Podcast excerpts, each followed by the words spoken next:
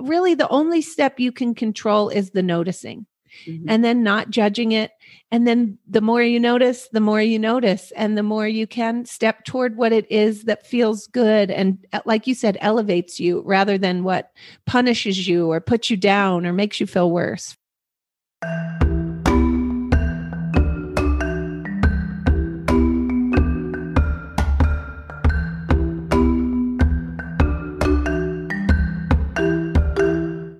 Hello and welcome to Self Talk. I'm Rachel Astarte.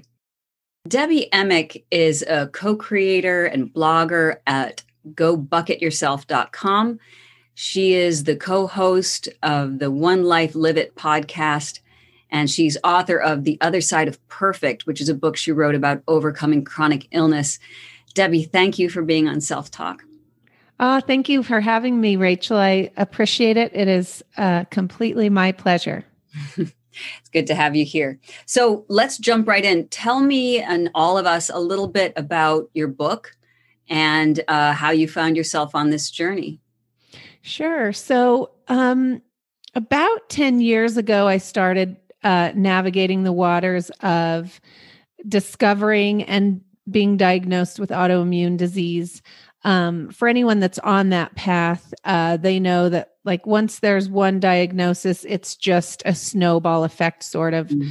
of consecutive diagnosis. And um, I would say that at first, you know, not knowing anything else, I I went to doctors. I took a lot of prescription medications. I just trusted what I heard and what I was told in appointments. Um, but I found myself it, in a place where I was taking like nine prescription pills a day, three times a day, um, and feeling worse than when I started. And so um, I, I luckily had a nudge to to shift to some other doctors, and then started to realize that I I could also control my health and my life um, through other means. So, so I started doing what I can now say are sort of like superficial healing um, things, which may not be easy for a lot of people, but they were simple, like eliminating certain foods that were inflammatory or I was allergic to. So, you know, really working on my diet, um, working on on my exercise. So making sure I I stayed as healthy and as fit as I could, mm-hmm. given the circumstances that I had.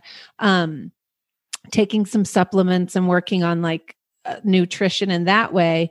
And finally, um, after a moment with one of my doctors, I decided that if I left my job, I, I, had been a teacher for about 14 years. And if I left my job, um, that I thought was pretty high stress, then that would be, you know, like the thing that would solve all of my problems. And it wasn't until after I I did that and I thought I had done everything I could to heal that I found myself in a really dark place, like the mm. darkest I had ever been and still in physical pain in my body. And so this book was kind of my own healing getting out of that dark place and then um, maybe alchemizing that into a way that hopefully could benefit others as well. So, yeah, yeah. So, how did you know you were ill? What started happening for you? Um, I think there were probably whispers for quite a while that I ignored, but when I finally decided to seek medical help, I um I had like mowed the lawn and I had so much pain in my hands and wrists and elbows and shoulders that I couldn't push a shopping cart the next day. Wow. Or um, my husband and I are are hikers. We live in Colorado, and I just had this really painful um, experience coming down from a 14er that same summer where I I just could barely make it down because of pain in my hips. Um, some other stuff like that, where it was kind of like, ooh, I can't ignore this any longer. Mm-hmm. Um, and so I went to the doctor because of that physical pain. Mm-hmm. And they, what did they diagnose you with, or was it just general Yeah. yeah. So eventually, um, I I was diagnosed with something called mixed connective tissue disease. So there are certain markers in blood for autoimmune diseases, mm-hmm. um, and mine is a combination of lupus and a, a specific autoimmune disease called relapsing polychondritis that attacks cartilage. And mine had attacked the cartilage in my lungs, so it had almost completely destroyed my trachea and bronchioles. So there's collapse when I was breathing. So that mm. was kind of the first real um I guess like at the time scary moment where it was like, okay, I'm either going to need medical intervention to be able to breathe. My life might not be as long or as as high quality as I had hoped. Mm. Um, yeah, just a moment of a lot of question there. Uh, since then, uh, since I've been going, you know, I I was most recently diagnosed with something called pulmonary hypertension, which causes heart failure eventually. Um, and so yeah just a list of of diagnosis that kind of um, create some fear or anxiety over what the future might look like for sure yeah i can see that or or it seems to make sense that you're living your life and all of a sudden these things that you don't quite understand are happening to your body and then um and then really looking at your mortality pretty quickly you know right. as opposed to oh maybe it's arthritis maybe it's something that you know that we can manage and then having all these question marks around. Um, and so how did you deal with the the fear? Yeah so at first um i think i took it as like another way to just get better at these unconscious coping mechanisms that i had developed. So you drew um, the connection between the two. so I think at the time I really didn't know, okay. but I I was a perfectionist, like a people pleaser. Mm-hmm. Um, I was really quiet and like secretive about the the health issues I was going through at first. So it was like another thing to sort of hold close and keep a secret. Mm-hmm. And also I used these these ways to to continue to perfect myself, right? So controlling my diet can be really healthy. Uh, but I I'm sure that I overdid it and over controlled, seeking my own control. Mm-hmm. Exercise can be really healthy, but I almost did it to like a, a punishing amount, right? Where it was just like, um, I overdid it. So, so I used this to like continue to people please and perfect myself until that really dark moment. Um, when I, I you know, I didn't know at the time that the two were related, like my mental, emotional health and what was going on in my body. I, yeah, I couldn't make that connection. Um, I went to someone th- that calls herself like a chiropractor in my small community. That's like an accessible word. She's probably more of a healer. Um, she did some somatic work on me, and mm-hmm. and that really made it clear that there was like this repressed trauma, these these repressed emotions. Uh, you know, I'm like a positive person, forgive, move on. But all of that was very superficial. Mm. And so that made it really clear that there was a connection between um, just my personality style, my coping mechanisms, mm-hmm. and some repressed emotions and trauma from when I was younger that I had never dealt with. And then yeah. and then I could start making the the connection between maybe some things that were going on with my nervous system or just the mystical, magical way that we are, um, and this connection between this physical pain in my body. Yeah, absolutely. I mean, it's all connected, right? Yeah. Because, you know, that's how we're built. Yes. Did you um in in dealing with the past trauma, did you seek therapy? Did you just work with with um holistic healers? How did you work through it?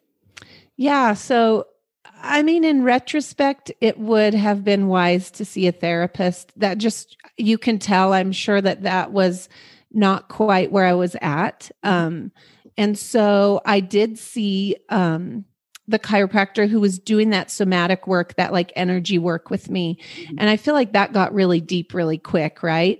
Um, I also was doing a lot of reading. And so I was working through shame on my own and, and mm-hmm. being more vulnerable um, after reading Brene Brown. Mm-hmm. Um, I was sort of identifying my own addictions, maybe, mm-hmm. which were people pleasing and perfectionism after hearing and reading from uh, Glennon Doyle. And mm-hmm. then I read a book about um, journaling to heal. And that's kind of where the book began. I was just I just wrote it all down. You know, I just made mm-hmm. a practice of journaling and getting it out that way.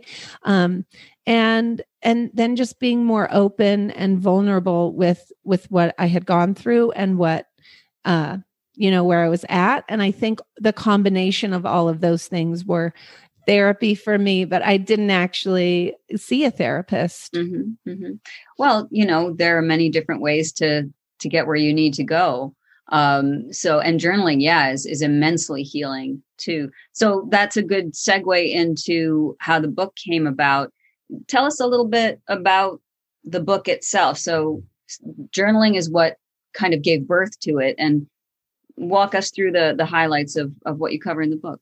Yeah. So uh, while I was going through this, I was really discovering that I didn't know who I was. You know, I had developed this person around uh, a persona to keep people like at arm's length, right? Yeah, um, of course. And and to please people. So I was the person maybe that other people wanted me to be, but when I, you know, was in this dark moment, I realized I didn't know who I was. Mm. And so this whole process was kind of just taking one step at a time to learn who I was and and uh and trust my own intuition and my own inner guidance. Mm. And so so the book kind of started that way just um, having these ideas and writing them down um, and if all the book ever did was to like help me heal so that I didn't continue these unconscious cycles with my own daughters, that was gift enough. But yeah. as I kept, yeah, as I kept working on it, I was, um, I could see the story falling into place. And so it kind of goes back uh, into my childhood so that the reader can see kind of what happened and how I got where I was. Mm. And then it unpacks each step I took out of like trust and faith and intuition uh, to grow and heal and get better. Right. And so, and so we end with like where I am now, which is, um, you know, I still, I have a cardiologist and a rheumatologist and a pulmonologist, and I appreciate them. I'm grateful for them. I still I have a couple of prescription meds I that help me stay healthy. And so I'm okay with taking those. Um, but I also have a practice of taking care of myself mental and emotionally. Mm-hmm. And doing that has really allowed the physical pain to leave my body. Mm-hmm. And uh, it's just allowed my body to do like the slow work of healing because I've calmed my nervous system down and right and I've been able to, you know, stay in that in that light for a while. So yeah, what what goes into your self care for yourself, and uh, you know, to to make sure that you have everything in alignment.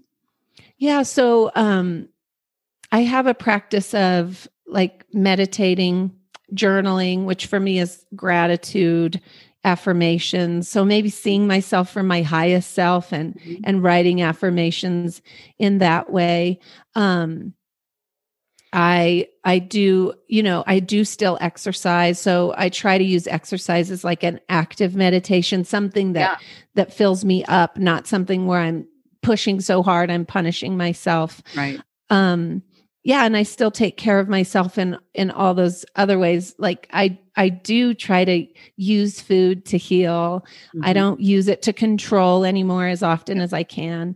And then just staying open and staying real, right? So not not letting myself slide back into those although that happens right there's some backslide there's some regression sometimes but mm-hmm. doing the best i can to be open and honest and real and not um and not try to control my environment or other people with my perfectionism or people pleasing yeah that's beautiful you mentioned earlier um, about trusting your intuition Mm-hmm. So, and this comes up a lot, and it's such a it's such a wonderful way to well, perhaps the only real way to negotiate the world is to trust that higher self.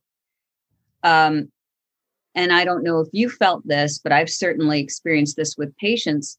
How do you trust your intuition when you don't know who you are when you don't know you know you don't trust that that you're coming from a place of of your higher self or maybe you're coming from the dysfunctional place and i don't i can't even hear my intuition what is my mm-hmm. you know what i mean so how do you discern that voice in your head or or in your body or or around you in spirit that says this is what debbie needs and you know how do you how do you make sense of the voice yeah. Well, I want to affirm anyone listening and saying that like it was not easy at all at first. It uh I didn't even know who I was and then I was like piling on this shame for not mm-hmm. knowing, right? right. So beating myself up again for this right. place I found myself in. But ultimately, I think it does start with awareness, right? So whatever you have to do to get calm and become aware mm-hmm. of of um of your true self, right? So, yeah, what does I that had, mean? What does that yeah. mean, the true self? Yeah. You know? So, I had to realize there was this voice mm. that was going to take up as much space as I gave it. Mm. And so, meditating, I think, uh, was a, you know, unexpected way to sort of tap in to mm-hmm. knowing there was this deeper me beyond that voice. I existed before that voice ever told me I was bad or shameful or whatever, right? And so so being able to first just acknowledge or recognize that as though uh, not judging it but just realize like oh there's that voice again yeah. it's showing up yeah. So I think that's step one. And once you can just realize that that's going on without judging it, you can detach from it. So I am not that voice in my head. I am not the pain I feel in my body. I am not the experiences I have had. I existed before all of those things, right? right. And so when you can become aware, maybe you can tap into that deeper knowing. Um, so I don't want to be super uh, meta, but it is it's kind okay, of about yeah, it's it is kind of about um, being able to to be calm and centered like your your trust and your intuition isn't going to try to convince. It's not going to try to make you feel shame. It's not going to try you know it's not doing any of those things. When you're talking it doesn't have like a high pitched uh, reactionary voice. It's okay. it's a deeper calmer sense right? Mm-hmm. uh, but at first i don't know that i i felt that. I just was curious. And luckily i had a support system that allowed me to be curious mm-hmm. and I would just step toward my curiosity. And it, I mean, just for lack of a better word, it sucked sometimes. It did not feel great because I wasn't used to it. Yeah. And sometimes I failed. The things I was curious about uh, didn't turn out being something I liked or wanted to keep doing. And I had to become okay with that too. And so it was just taking one step toward a curiosity and going, oh, yeah, this feels right or this doesn't feel right. Then taking the next step and the next step instead of being like, ah, this is, you know, where I want to be way far out, just like curious, right. just the next step, just the next thing, just the right. next one. Beautiful. And that's how you own every step of the way. And, and that's something that, that I encounter too with, with patients is that they don't like where they are right now. There's this ideal person out here that they want to be. Um, and and that seems so far away. Mm-hmm. Like I know I don't like this. I know I should be this way. They're shooting on themselves, you know. Yeah. And um, I want to be this certain way, but I I it seems so alien to me. And mm. in reality, that person out there that you want to be, you already are in many ways. It's just sort of I think of it like archaeology. You're, we're just we're just kind of getting rid of the dirt and the muck and mining the gems and the and the artifacts of who you truly are. Yeah. And that, you know, the the muck being all of the negative self-talk and the trauma and capital T or small t trauma that's allowed you to not trust yourself and not trust your voice. And I, I think you said something really helpful there too, is the sound of that voice, mm-hmm. when not the high pitched, air, you know, but um, and also the big question to ask is, is this voice, you know, is what I'm hearing serving me in any way? Is it helping mm-hmm. elevate me or is it telling me to stay small? Oh, that's did you, good. Did you encounter yeah. that? Do you think? Oh, yeah. And I think like once you become aware just noticing then you just keep noticing right and i I honestly did not realize how often that voice in my head was just cruel. Mm. You know, like a way I would never speak to someone. Yeah, exactly. And so, yeah, but I did speak to myself like that so often. So once I started to notice, then I could notice again, and then I could notice again. And at first, I might be like, oh, how could you talk to yourself like that? So there's that voice again, right? Right. And so just learning as often as I could, like, really the only step you can control is the noticing. Mm-hmm. and then not judging it. And then the more you notice, the more you notice, and the more you can step toward what it is that feels good and, uh, like you said, elevates you rather than what punishes you or puts you down or makes you feel worse for sure. Yeah. Yeah. I, and I think there's a lot a lot there in that too that that awareness and that is the number one step and also you know to be able to be forgiving mm-hmm. with yourself as you you mentioned a couple times relapses this is a process you know yeah. and and we have to kind of take two steps forward and one step back for a while do that little dance until we get to where we want to go mm-hmm. so um i think that's really helpful um so if if you don't mind bringing into uh, i know you worked a lot with holistic healing um was there anything you did besides seeing this chiropractor and i and i know meditation was helpful for you mm-hmm. What else did you incorporate into your healing? Um, well, part of holistic healing, right, is like uh, really um, eliminating toxic things in your life or that you put on your body or that you use in your house. So that was another one. Um, and I think that that, you know, has a deeper message too about like relationships and being able to create boundaries.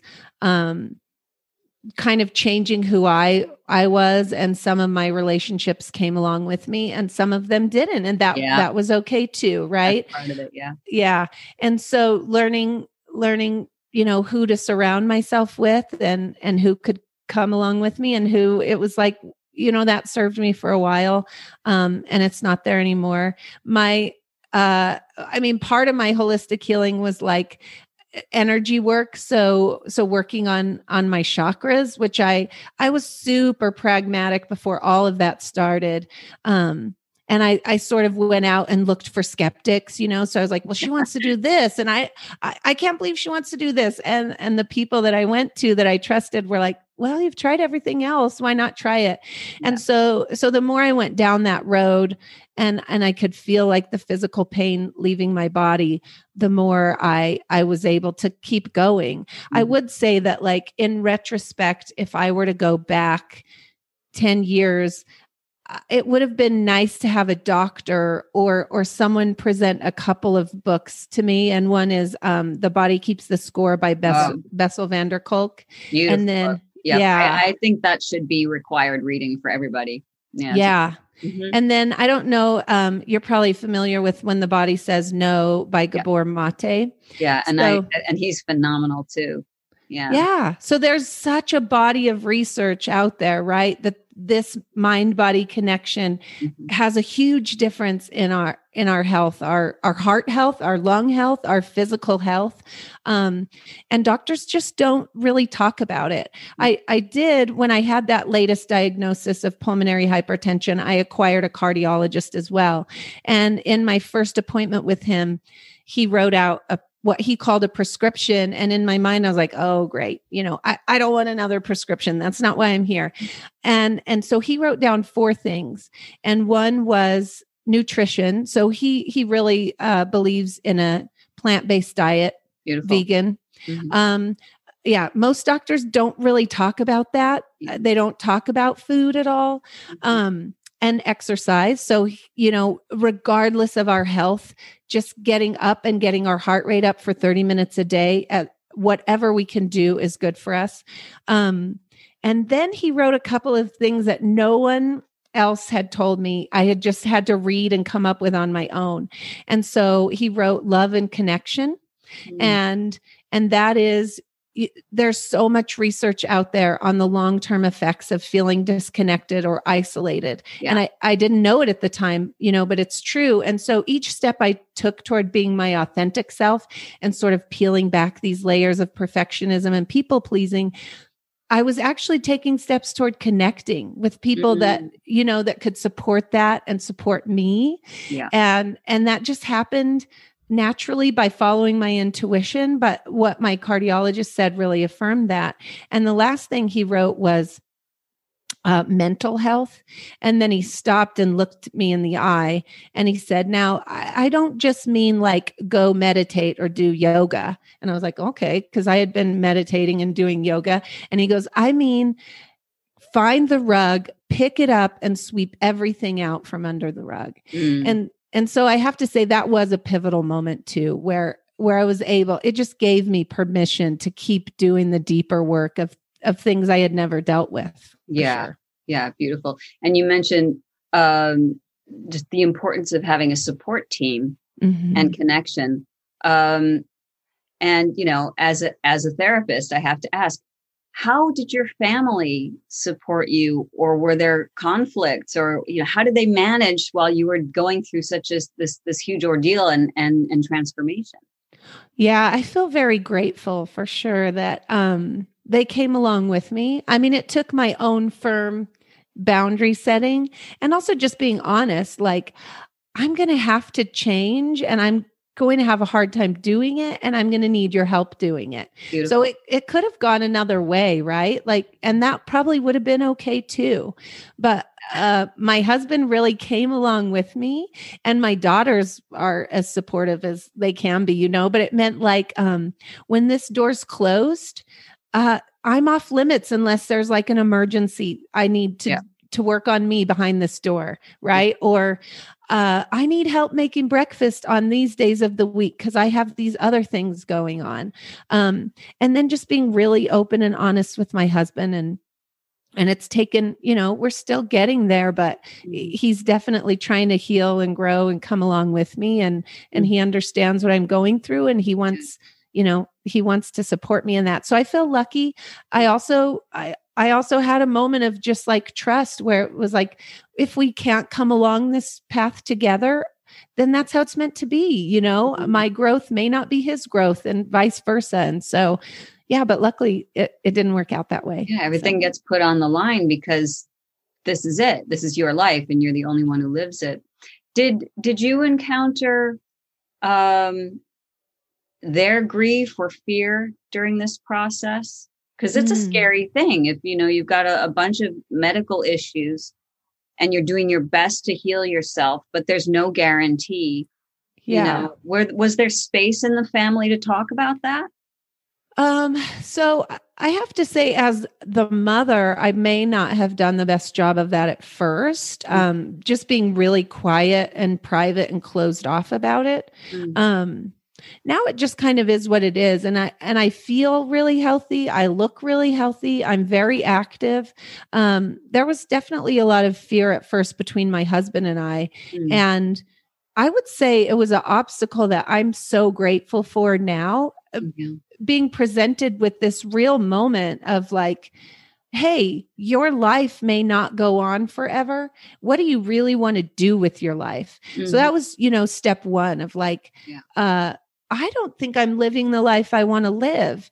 And and so I was able we together my husband and I were able to use that obstacle as like a pivot point to mm-hmm. be able to design the lives that we that we want for sure. There was fear, definitely. And then every once in a while it would creep back in uh, with that final diagnosis, which I have to say is the most severe of all of them. I felt like I had been doing all of this healing. I, I shouldn't be getting another diagnosis. Like, what is happening? Mm. I don't want, you know, I don't want to be sick anymore. I, at first, I think sometimes sickness happens because we can't slow ourselves down mm. and we need permission to stop. We need permission to slow down. Right. And this sort of gives us that. And I felt like I'm doing all this real healing and I'm still getting this diagnosis. Uh, but a knowing sort of just crept in at that point that, like, I'm going to be okay. We're all going to be okay no matter what happens. Mm-hmm. It's going to be all right. And so I'm grateful for all of it now. You know, our life is better because of it. Our, our health is better because of these diagnoses and and all of that and and it just is now it's just a part of our life that, in a way that doesn't really take over, right? I don't yeah. identify with those illnesses anymore. Um, we know this is the way my body is and and how I have to support it, but mm-hmm. I don't know. That was a long rabbit trail. I hope I answered your question. You absolutely did. and that, you know, because it's it's um it's such a complex thing and and as you said a, a few times um we don't know what's going to happen, you know, relationally or physically or or anything like that. So part of it is that trust that, you know, and again, trusting the intuition to guide you in the right direction you know as you said some relationships fall away some relationships stay new ones come mm-hmm. you know and that's all part of the journey um, could you speak briefly about your um, your website gobucketyourself.com can you talk a little bit about sure. that yeah. yeah so uh, that's kind of funny um, when i left my job my husband and I had been like typical American. Uh, we'll get a good job, we'll have good pensions, and then someday when we can retire, we'll live our life, right? Mm-hmm. And then this illness happened, and that was a big pivot point. I, I mean, that was the first step in being like really honest. I had to go to him and say, like, I don't even know if I'm going to live for retirement age. I don't know if I'll be alive then. I don't know what my body will be like. I don't know if I'll be able to do the things we want to do. And most importantly, I have two daughters that I would rather spend my time with right now than going off to work. And so I left my my job and uh, we started to look for ways that we could design our life so that we weren't dependent on W two income. We we could live our lives the way we wanted, whether we wanted to work for someone else or not. Mm. And so we started investing um, in some passive investments and and my husband's been able to leave his job and go bucket yourself is is kind of it's like you know the dream of like how can how can other people learn to live their life for today and not someday so that that may not mean what it means to us but just empowering other people people to design their lives, to question their lives, to become mm-hmm. aware of what's going on and why they're doing it, and mm-hmm. then sort of guiding and helping along the way for them to be able to live their life for today and not someday. So, yeah, that's beautiful. And, and, um, I think a lot of people get caught up in that in that American dream. You mm-hmm. know, as. George Carlin says, you have to be asleep to believe it. Um, I called that. Yeah. Uh, but but I love the idea of of crafting your own life and and forget what's expected of us and what society tells us and you know redefining the roles as mm-hmm. it were. Mm-hmm. Yeah. Yeah, I like it that you said asleep or George Carlin did, right? Because yeah. That's, That's why it's it called feels. the American dream. Yeah. Yeah. Until you become aware of, like, oh, I'm doing this because that's what everyone said I should do. Or exactly. I'm doing this because I think a car will make me happy or this bigger mm-hmm. house will make me happy. So, yeah, again, it's just about the first step is awareness, right? Mm-hmm. And then if, if you really want the car and you want to work really hard to get the car, that's still your choice, right? But but you need to be aware and know why you're making the choice and why you're doing it. So. Yeah, can't couldn't have said it better myself. That's really, ah, really beautiful. So the book is called The Other Side of Perfect. I love the title. Oh, and I just want to thank you, Debbie Emick, for being here on Self Talk. It's been a pleasure having you. Oh, thank you. It's been my pleasure for sure. I really appreciate the lovely conversation. Thank you so much, Rachel.